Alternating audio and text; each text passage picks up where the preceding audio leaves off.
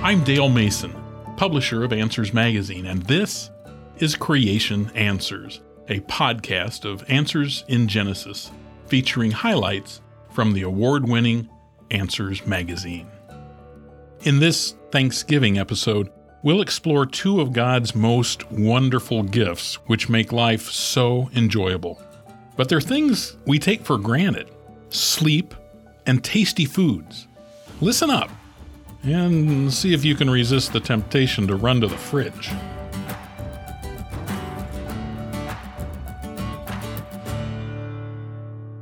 Confession time.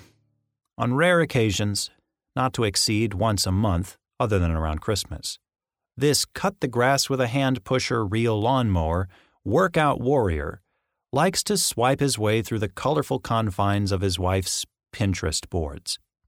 I admit it, this social media powerhouse pulls me in.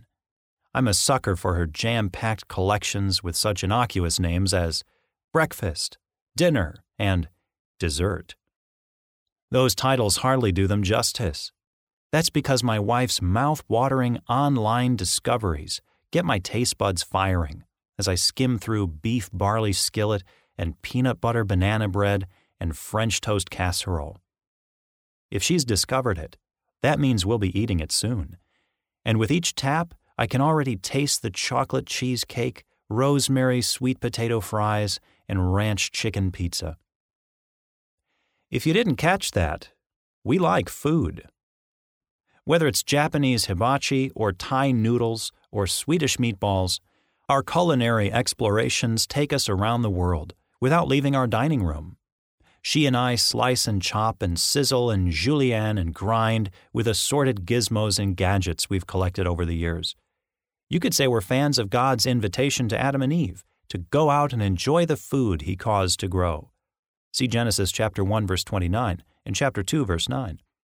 And Nehemiah's suggestion that God's people celebrate his goodness with feasts of choice food. Nehemiah chapter eight, verse ten. As Christians, we don't see food preparation as a necessary evil or as an end in itself. Paul warned about foodies, whose God is their belly, Philippians chapter three, verse nineteen. But he also says, God gives us richly all things to enjoy, First Timothy chapter six, verse seventeen. We see food as something special, an intentional God-given witness to remind human beings daily about their Creator's goodness. How does food do that? For starters, it tastes so good. Seriously, on the one hand, God glories in the fact that He is the one who puts food on our tables. Psalm one hundred four, verse fourteen, and one hundred forty-five, verse fifteen. And gives us our daily bread. Matthew chapter six, verse eleven. But He does so much more. He brings the spice to our dinner plates. We see God's goodness not just in how He provides the food we need. Food is meant for our pleasure, and God in His creativity gave us a great variety of genuinely tasty delights. When the Apostle Paul preached to Greeks in Lystra, known to be lovers of good food and drink, notice what he said. God did not leave Himself without witness, in that He did good, gave us rain from heaven and fruitful seasons, filling our hearts with food and gladness. Acts chapter fourteen, verse seventeen. Our food could have been a bland, monotonous necessity, like the tube food that NASA forced on early astronauts. We'd get a tasteless white tube of vitamins and basic nutrients we need to survive, but we wouldn't enjoy it. Instead, we foodies can rejoice. The Creator chose to sustain us with a cornucopia of delights that thrill us with each bite of ripe mango or sip of Sumatran coffee. Every time we sink our teeth into Parmesan-crusted chicken or rich chocolate mousse, we have a good reason to stop and enjoy pleasant thoughts about the kind of Heavenly Father who planned this wonderful spread for us. In other words, every single day there's ample evidence of God's abundant care and love for us, and it's as close as your pantry. When you look at how God designed this world and our role in meeting our culinary needs, you'll taste and see that the Lord is good, in a whole new way. No offense meant to what the psalmist said in Psalm thirty-four, verse eight. Our Creator is a great provider. One look in the supermarket produce section proves as much. But that's just the basic recipe. To fully appreciate His handiwork and provision, we need to put on our aprons or chef's hats as creatures made in His image, and use our God-given talents to imagine and invent an infinite variety of new combinations to please our palates. All it takes is something we take for granted. Food prep. Ready? Grab your forks and let's dig in. A virtuous cycle. Making food isn't easy. I'm not talking about putting together ingredients from your refrigerator to make a B L T. I'm not even talking about whipping up a perfect lemon meringue. I'm talking about growing and gathering the ingredients in the first place. Farmers work hard to plant and cultivate crops, but that's not the beginning. In our post-agrarian society, we take for granted the complex natural cycles and biological systems that cause seeds to sprout, shoots to spring up, and fruits to fill out. Whether people give God credit or not, He faithfully keeps the cycle of sun and rain going. Matthew chapter five, verse forty-five. Those waving fields of barley and pungent apple orchards serve as continual reminders of our Creator's care. He designed the water cycle to drop rain on our vegetable gardens, and the sun to send just the right type of light for plants to convert energy into food. Bees obey their God-given mission to zip in and pollinate our blueberry bushes and peach trees, and then return to make tasty honey. God designed all these delight-producing systems in the beginning. All around you, God's food factory churns day and night. Season after season, year after year, we're seeing God's kindness in all that He provides. Yet this is not all it reminds us of. He gave us the privilege of participating, too. Humans are overseers or stewards of His creation. God devised our work, tending the garden, from the beginning, as an integral thread in His original design. He intended human beings to bring new and enjoyable combinations out of His original raw resources, just as He planted a beautiful garden east of Eden, filled with every tree that is pleasant to the sight and good for food. Genesis chapter two, verse nine. In other words, God gave us the raw goods to make peach cobbler and tacos. But producing Sunday night's feast out of stone fruit or black beans requires using our God-given noggin noodles to make magic happen. Because of the curse in Genesis chapter three, we sweat when we work and suffer blisters and calluses and backaches. But the work itself is a blessing, and the toil is a valuable reminder of our dependence on God. Ecclesiastes chapter five, verses eighteen through nineteen. Many people barely scratch out an existence, but except in the direst of circumstances, even they find ways to add variety to their simple food with wild onions, garlic, and other spices freely available everywhere. All aspects of food preparation, down to laboring in the fields, should truly fill every heart with joy. How sweet it is. We also need to realize that we didn't invent the rich and varied flavors on our table. God did. Think about it. He gave us specialized tongues and palates to detect all these flavors, so our food would taste incredible. He came up with the range of flavors and gave us the tools to experience them. Enjoying food really matters to Him, it seems. After all, Jesus Christ designed the human body and then became human. He will remain human forever and feast with us throughout eternity, including the twelve fruits mentioned in Revelation chapter twenty-two, verse two. So He really wanted to enjoy His meals too. Consider all the times food comes into play in the Gospels. Gospels. From Jesus' feeding of the five thousand to the three occasions He ate after the resurrection, including the broiled fish and honeycomb the disciples gave him, Luke chapter twenty-four, verse forty-two, and his decision to grill fish and bake bread for the disciples at the seashore, John chapter twenty-one, verse nine.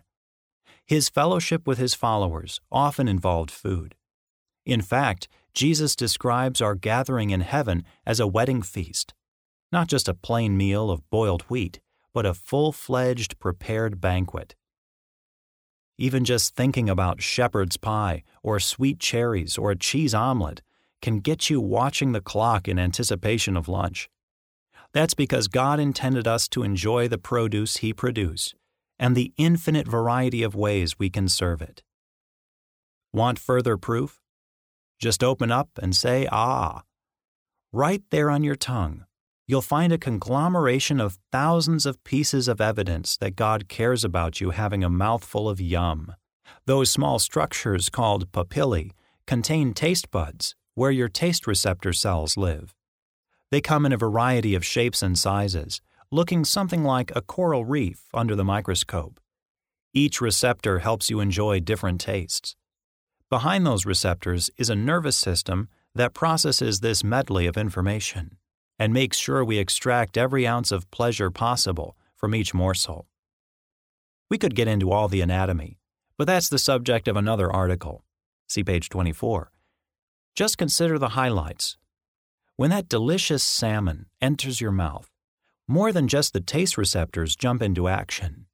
Special glands secrete saliva to help break your food up into tiny molecules so your taste buds can detect them. Wait, what? The food itself is designed with tiny flavor molecules that your mouth was designed to distinguish as flavor, such as sweet, bitter, and umami, savory. This whole system of lock-and-key taste molecules and receptors had to be planned from the start. Without these elaborate systems in place, we wouldn't taste anything. And without a sophisticated brain to keep all these flavors straight, your salt and vinegar chips might taste like soap. Any description of how your body preps the food and then savors the flavor doesn't do our Creator justice. But even a basic picture shows that God went to incredible lengths to make sure you enjoy that ham on rye sandwich and sweet corn. A world full of flavor. So far, we've talked about God's design to bring flavors to our kitchens, natural cycles and human labor, and our body's design to enjoy them, taste buds.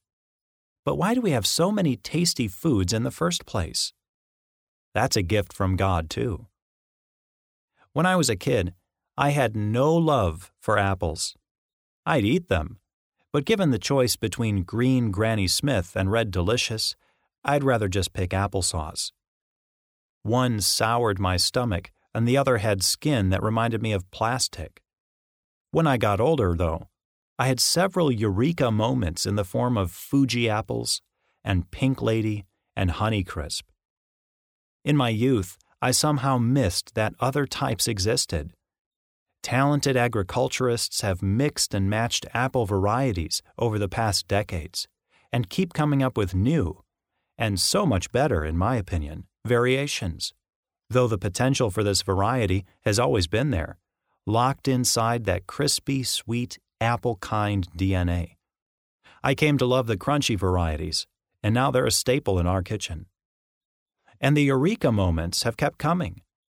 Purple potatoes, chia seeds, spaghetti squash, white carrots, lingonberry juice. The natural variety of fruits and vegetables continually astounds me. When God spoke the plants into being during Creation Week, He put information within their D N A so that over the next six thousand years, our world would blossom with their wide-ranging fruits. If you don't like one, you can pick another. Such variety reminds us that our Creator loves a veritable smorgasbord of flavors, just like we do. He's not boring. He made every person different and cultures different.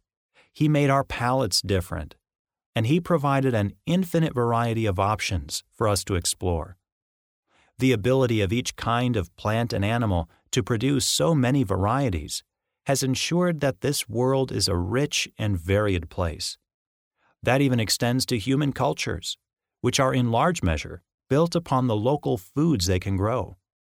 Asians, whose life revolves around seasonal typhoons and flooded fields, enjoy rice, while Latin Americans, who live in the relatively dry temperate zone, love maize and beans. People living in South America's cold Andes Mountains feast on cassava, while people living in the sweltering, nutrient-poor jungles of Papua New Guinea thrive on taro. Today, with our efficient transportation network, we can pick and choose from all these options and create new combinations never dreamed of before. The potential remains unlimited, literally. The Creator knew this ahead of time and planned for it. Like a father who already knows all the possibilities in the kitchen, he laid out the tools and ingredients and waited to see what his children would do with them. God didn't just create different kinds of food. He created incredible variety within the same kinds. And this variety is much greater than you might realize. Take the cruciferous family. They get this unusual name from the flowers of these plants, which have four petals that looks like a crucifix or cross. You're probably familiar with one of the most popular vegetables in this family, broccoli, which finds its way into soups and casseroles at your church potluck dinner, and is quite tasty, roasted with some olive oil, salt, and pepper. But did you know cauliflower, cabbage, kale, bok choy, collard greens, kohlrabi, Brussels sprouts, turnips, and watercress belong in the same family? This wide collection of vegetables is commonly known as the cabbage family. If you don't like one variety, perhaps you'll enjoy the other. And each one offers similar health benefits. God was looking out for those picky kids who never grew up. Setting the table. The next time you push back in your chair from a delicious meal and sigh in satisfaction, take time to remember just what goes into making that gumbo or Cobb salad so good to eat. If you ever doubt that our God is good, let the savory flavor of food remind you of how much He truly loves and lavishes His goodness on all of us. Then, when you find yourself on Pinterest, pinning that baked salmon or sharing a cinnamon roll recipe, remember that food is more than just a tasty part of life. It can be a platform to share the truth about our great Heavenly Father. God gave food as a witness to people of every tribe and tongue and every status of life. We all must eat. We all must prepare food. That means that every person on the planet already knows about His gracious character. Taste and share that the Lord is gracious. First Peter chapter two verse three. That was Taste and See, written by John Upchurch, a popular writer for Answers Magazine and a confessed foodie. It's a mouth-watering reminder that every meal should make us thankful for what our Creator has provided. In Genesis six twenty-one, God commanded Noah to gather and take every kind of food for his family and the animals. What might this have looked like on board the ark? Discover this and more when you visit the Ark Encounter near Cincinnati. Plan your visit to this huge wooden structure at Ark Encounter dot com. It's open year-round, Ark Encounter dot com. So, after that article on food, we should remember to thank God every time we enjoy a bite to eat. The next article is another wake-up call. We should also be thanking the Creator for the underappreciated gift of sleep. Alexa, snooze. I don't know how many times I command the alarm some mornings. Do you ever feel like you're not getting enough sleep? Perhaps you aren't. The average American and Australian today sleep fewer than seven hours a night, a decrease of about two hours from a century ago. Nine hours were too much, in the opinion of Thomas Edison, who helped change our sleep habits when he brought light bulbs into our nights. He actually said, "Sleep is an absurdity, a bad habit," and announced that people who slept when darkness fell were far less intelligent than those who turned on lights to continue working. Sleep was a waste of time, he thought, so Edison focused on creating the light bulb. And it worked. According to the U S Centers for Disease Control, around seventy million American adults are chronically sleep-deprived, snoozing less than the recommended minimum of about seven hours a night. Indeed, we are proud of our sleeplessness. Doctor Matthew Walker, author of Why We Sleep and professor of neuroscience and psychology at the University of California, Berkeley, says people have this braggadocio about how little sleep they're getting. Everyone is desperate to seem busy because we equate busyness with importance. Edison was, it turns out, dead wrong. Current research shows just how much we need our sleep and what happens if we don't get enough. In fact, our need for sleep is by design. According to our Creator's own written word, Psalm one twenty-seven, verse two, sleep is actually a precious gift from Him, and not just on those days when we don't have to rise with the alarm. What is sleep? The Bible doesn't say much about the specific purposes of sleep, beyond our need for rest and as a euphemism for death. Yet it reminds us that God, the ultimate engineer who created our complex, amazing bodies, also planned from the very beginning an efficient system for our bodies and brains to rest from their labors and recuperate. Genesis tells us that God created most of the universe to run in a cycle. The earth cycles around the sun to create the year. The earth spins on a cycle to create days. Just as days, months, seasons, and years go in cycles of darkness, rest, and re-energization, so do our bodies. Long before humans learned to tell time, God wired into our bodies a biological clock to take advantage of the different times of day and night. This clock is basically a twenty-four hour repeating rhythm called the circadian rhythm. These internal clocks can be traced down to the genetic level, as cells have individual clock genes, so they can adapt to changing needs throughout the day. Overseeing them all is a small region of the brain's hypothalamus called the suprachiasmatic nucleus, or S C N. This body clock releases chemicals into your body in a daily rhythm. So how does sleep fit into this rhythm? During your waking hours, a compound called adenosine, a byproduct of energy consumption, accumulates in several key locations in the brain. As adenosine increases, it signals your brain to prepare the body for sleep. During sleep, your brain's cells break down the adenosine. If you don't get enough sleep, too much adenosine remains, making you feel tired when you wake up. Melatonin is a pillow pal of adenosine. When daylight begins fading, your eyes notify the brain, and the pineal gland at the base of your brain starts to pump melatonin into your bloodstream. As the melatonin increases, it signals your body that it's time for sleep, and it helps you feel drowsy. When morning arrives and the retina detects light, it signals the brain to slow down the release of melatonin. Even the smallest amount of light can reduce the production of melatonin and start to wake us up. You see why we can blame Edison for some of our sleep problems. Lights out, time to party. Once upon a time, people thought when we sleep, our brains basically go inactive. Mistake! When the lights go out, it's party time for the brain. Around eighty-six billion neurons, the brain cells that transmit information to other nerve cells, muscles, or glands, get busy communicating through electrical and chemical signals. Meanwhile, our sensory receptors that help us keep in touch with the surrounding environment shut down. The transition to deep sleep occurs in three stages. The first is called stage one. This shallow end of sleep usually lasts around five minutes. And if people wake up at this initial stage, they may not even realize they've been asleep. Sleepers may feel muscle jerks or a falling sensation. As we enter stage two of sleep, the brain comes alive. A series of half-second electric sparks, called spindles, start to zap the cerebral cortex, the gray matter that covers the outer layer of the brain where language and consciousness are based. As these spindles stimulate the cortex, this part of the brain preserves information we've recently acquired. It might also link this new information to existing memories. The more spindles that fire up at night, the more likely we are to do well at new tasks the next day. While awake, the brain is optimized to collect external stimuli, but the sleeping brain consolidates that information. It moves from a recording mode into an editing mode, analyzing the information to decide which memories to keep and which to delete. A twenty eleven study, published in the Journal of Neuroscience, found that the brain's prefrontal cortex appears to tag memories that may be important or useful for the future, while the hippocampus consolidates those memories during sleep. Out cold. The busy activities of stage two can fill almost an hour of the first ninety minute sleep cycle. The spindle fireworks explode every few seconds for a while, but as they taper off, Our heart rate slows and our body temperature drops. We're literally out cold as we sink into deeper sleep and lose all ability to notice anything going on around us.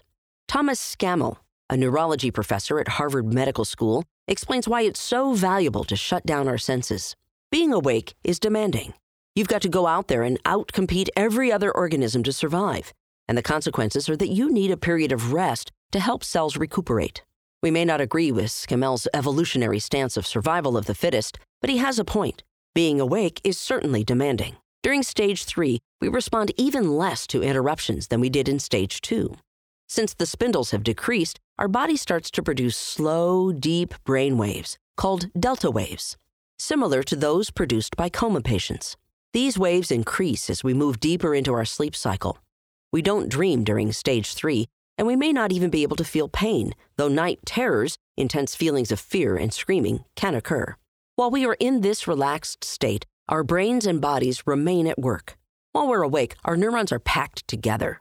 But during sleep, brain cells apparently deflate by up to sixty percent, widening the spaces between them. Studies of mice indicate that the cells dump their metabolic waste into these spaces, including beta-amyloid, a toxic chemical that hinders communication between neurons and is linked to Alzheimer's.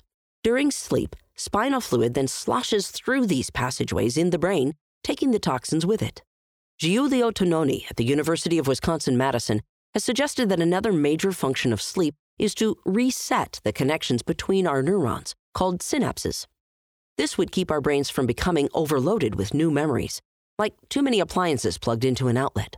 That gives us room to make fresh memories and learn new information the next day. Studies of mice in twenty seventeen provided indirect evidence. Their synapses shrank nearly twenty percent during sleep. Also, during deep sleep, cells make repairs, and the brain ramps up the production of growth hormones, which we need throughout life to rebuild bones and muscles. The eyes have it. These three stages of sleep are usually categorized together in a grouping called non-REM or N REM sleep. REM stands for rapid eye movement. While we're in the three stages of N REM sleep, our eyes remain primarily relaxed. But when we hit this really deep sleep, called REM sleep, our eyes come alive. Around ninety minutes after falling asleep, we move into our first round of REM sleep. Each night, our bodies actually go through about four to five sleep cycles, going back to stages one to three, and then back to REM. The REM stage gets longer each time, and the N REM three stage gets shorter. The final REM sleep cycle can last up to an hour. We spend about twenty to twenty-five percent of our sleep time in REM sleep. REM sleep is regulated by the brainstem, a different part of the brain from the parts controlling N REM sleep. REM sleep is vital for our mental well-being. If we're awakened as we're drifting into REM sleep and aren't allowed to enter that stage, researchers found we're likely to experience increased tension, anxiety, depression, difficulty concentrating, lack of coordination, weight gain, and a tendency to hallucinate. As we move into REM sleep, our body's muscles fall into a stage of near paralysis, only moving occasionally. Our eyes move rapidly beneath closed eyelids, similar to the way they do when we're awake. Scientists have not pinpointed why the eye movement occurs, although it may be linked with dreaming. Our body temperature also drops, and our heart rate and respiration speed up. We also take in more oxygen as our breathing becomes fast and shallow. Some experts say that during REM sleep, the brain may be even more active than it is during wakefulness. According to the National Sleep Foundation, during REM sleep, the brain processes information from the day to store it in the long-term memory. Oh, the places you'll go. Dreams can occur any time during sleep, but the most vivid ones occur during deep REM sleep when the brain is most active. Sigmund Freud, the famous psychoanalyst, believed dreams revealed a person's unconscious thoughts. That probably isn't true, most scientists say. Some research say our dreams are just a side effect of brain activity, that the brain activity is more important than the actual dreams. While dreaming, the brain reshapes itself by rewiring and strengthening connections between neurons. According to the authors of How Your Brain Works, dreams help us consolidate our memories to make sense of our new experiences, process them, and keep our emotions in check. Another gift from sleep which keeps us from becoming emotionally overwhelmed. An unwrapped gift. A gift is meant for our blessing. And if we neglect a gift like sleep, we do so at our own peril. Every single disease that is killing us in the developed world has significant and many causal links to insufficient sleep, concludes Matthew Walker, the author of Why We Sleep. decision-making, problem-solving, focusing, balance when you walk, reaction time. All these things are inhibited by lack of sleep. No wonder inadequate sleep contributes to hundreds of thousands of accidents each year, including six thousand annual fatalities caused by drowsy driving. Not getting enough sleep is also connected to many other tragic health problems. If you are sleep deprived, for instance, you're thirty-three percent more likely to face dementia. Your immune system weakens, so you're three times as likely to catch a cold. Risk for colorectal cancer increases thirty-six percent. Sleep-deprived folks have three times the risk of becoming diabetic than their sleeping counterparts. Sleeplessness affects the body's release of insulin. You have a fifty percent higher risk of becoming obese. The chemicals that signal hunger get out of whack. You're forty-eight percent more likely to develop heart disease. Your blood pressure base gets higher. And the list goes on. It only makes sense that God made our bodies and their cycles to work together so precisely for our optimal health. And when sleep gets out of sync, we should go back to our Creator to put everything back in balance. It is in vain that you rise up early and go late to rest, eating the bread of anxious toil, for He gives to His beloved sleep. Psalm one twenty-seven, verse two. Our Creator wants us to rely on Him to give us strength to complete the tasks He has for us while it's day. But when it's time for sleep, we need to take our rest, displaying our faith in Him. As Solomon, the classic example of a workaholic, tells us in Ecclesiastes chapter five, verse twelve, "Sweet is the sleep of a laborer." At the end of a long, hard day, God gives us the gift of sweet, refreshing sleep. He wants us to view our lives that way too. We should devote ourselves to the Lord's work while it's day, but when the day is over, He promises us eternal rest, or sleep. That article, God's Gift of Sleep, was written by Jeanette Littleton. She's authored over three thousand articles for various publishers. I hope you put her practical tips into practice. I have, and I'm sleeping better because of it. Thanks for listening. If you enjoyed these articles, there are hundreds more at our website, answers magazine dot com. The links to today's articles are listed in our show notes, and I encourage you to subscribe to receive the magazine in your mailbox every other month. You will love that you're better able to share and defend your faith. I'm Dale Mason, publisher at Answers Magazine, and for the entire team, God bless.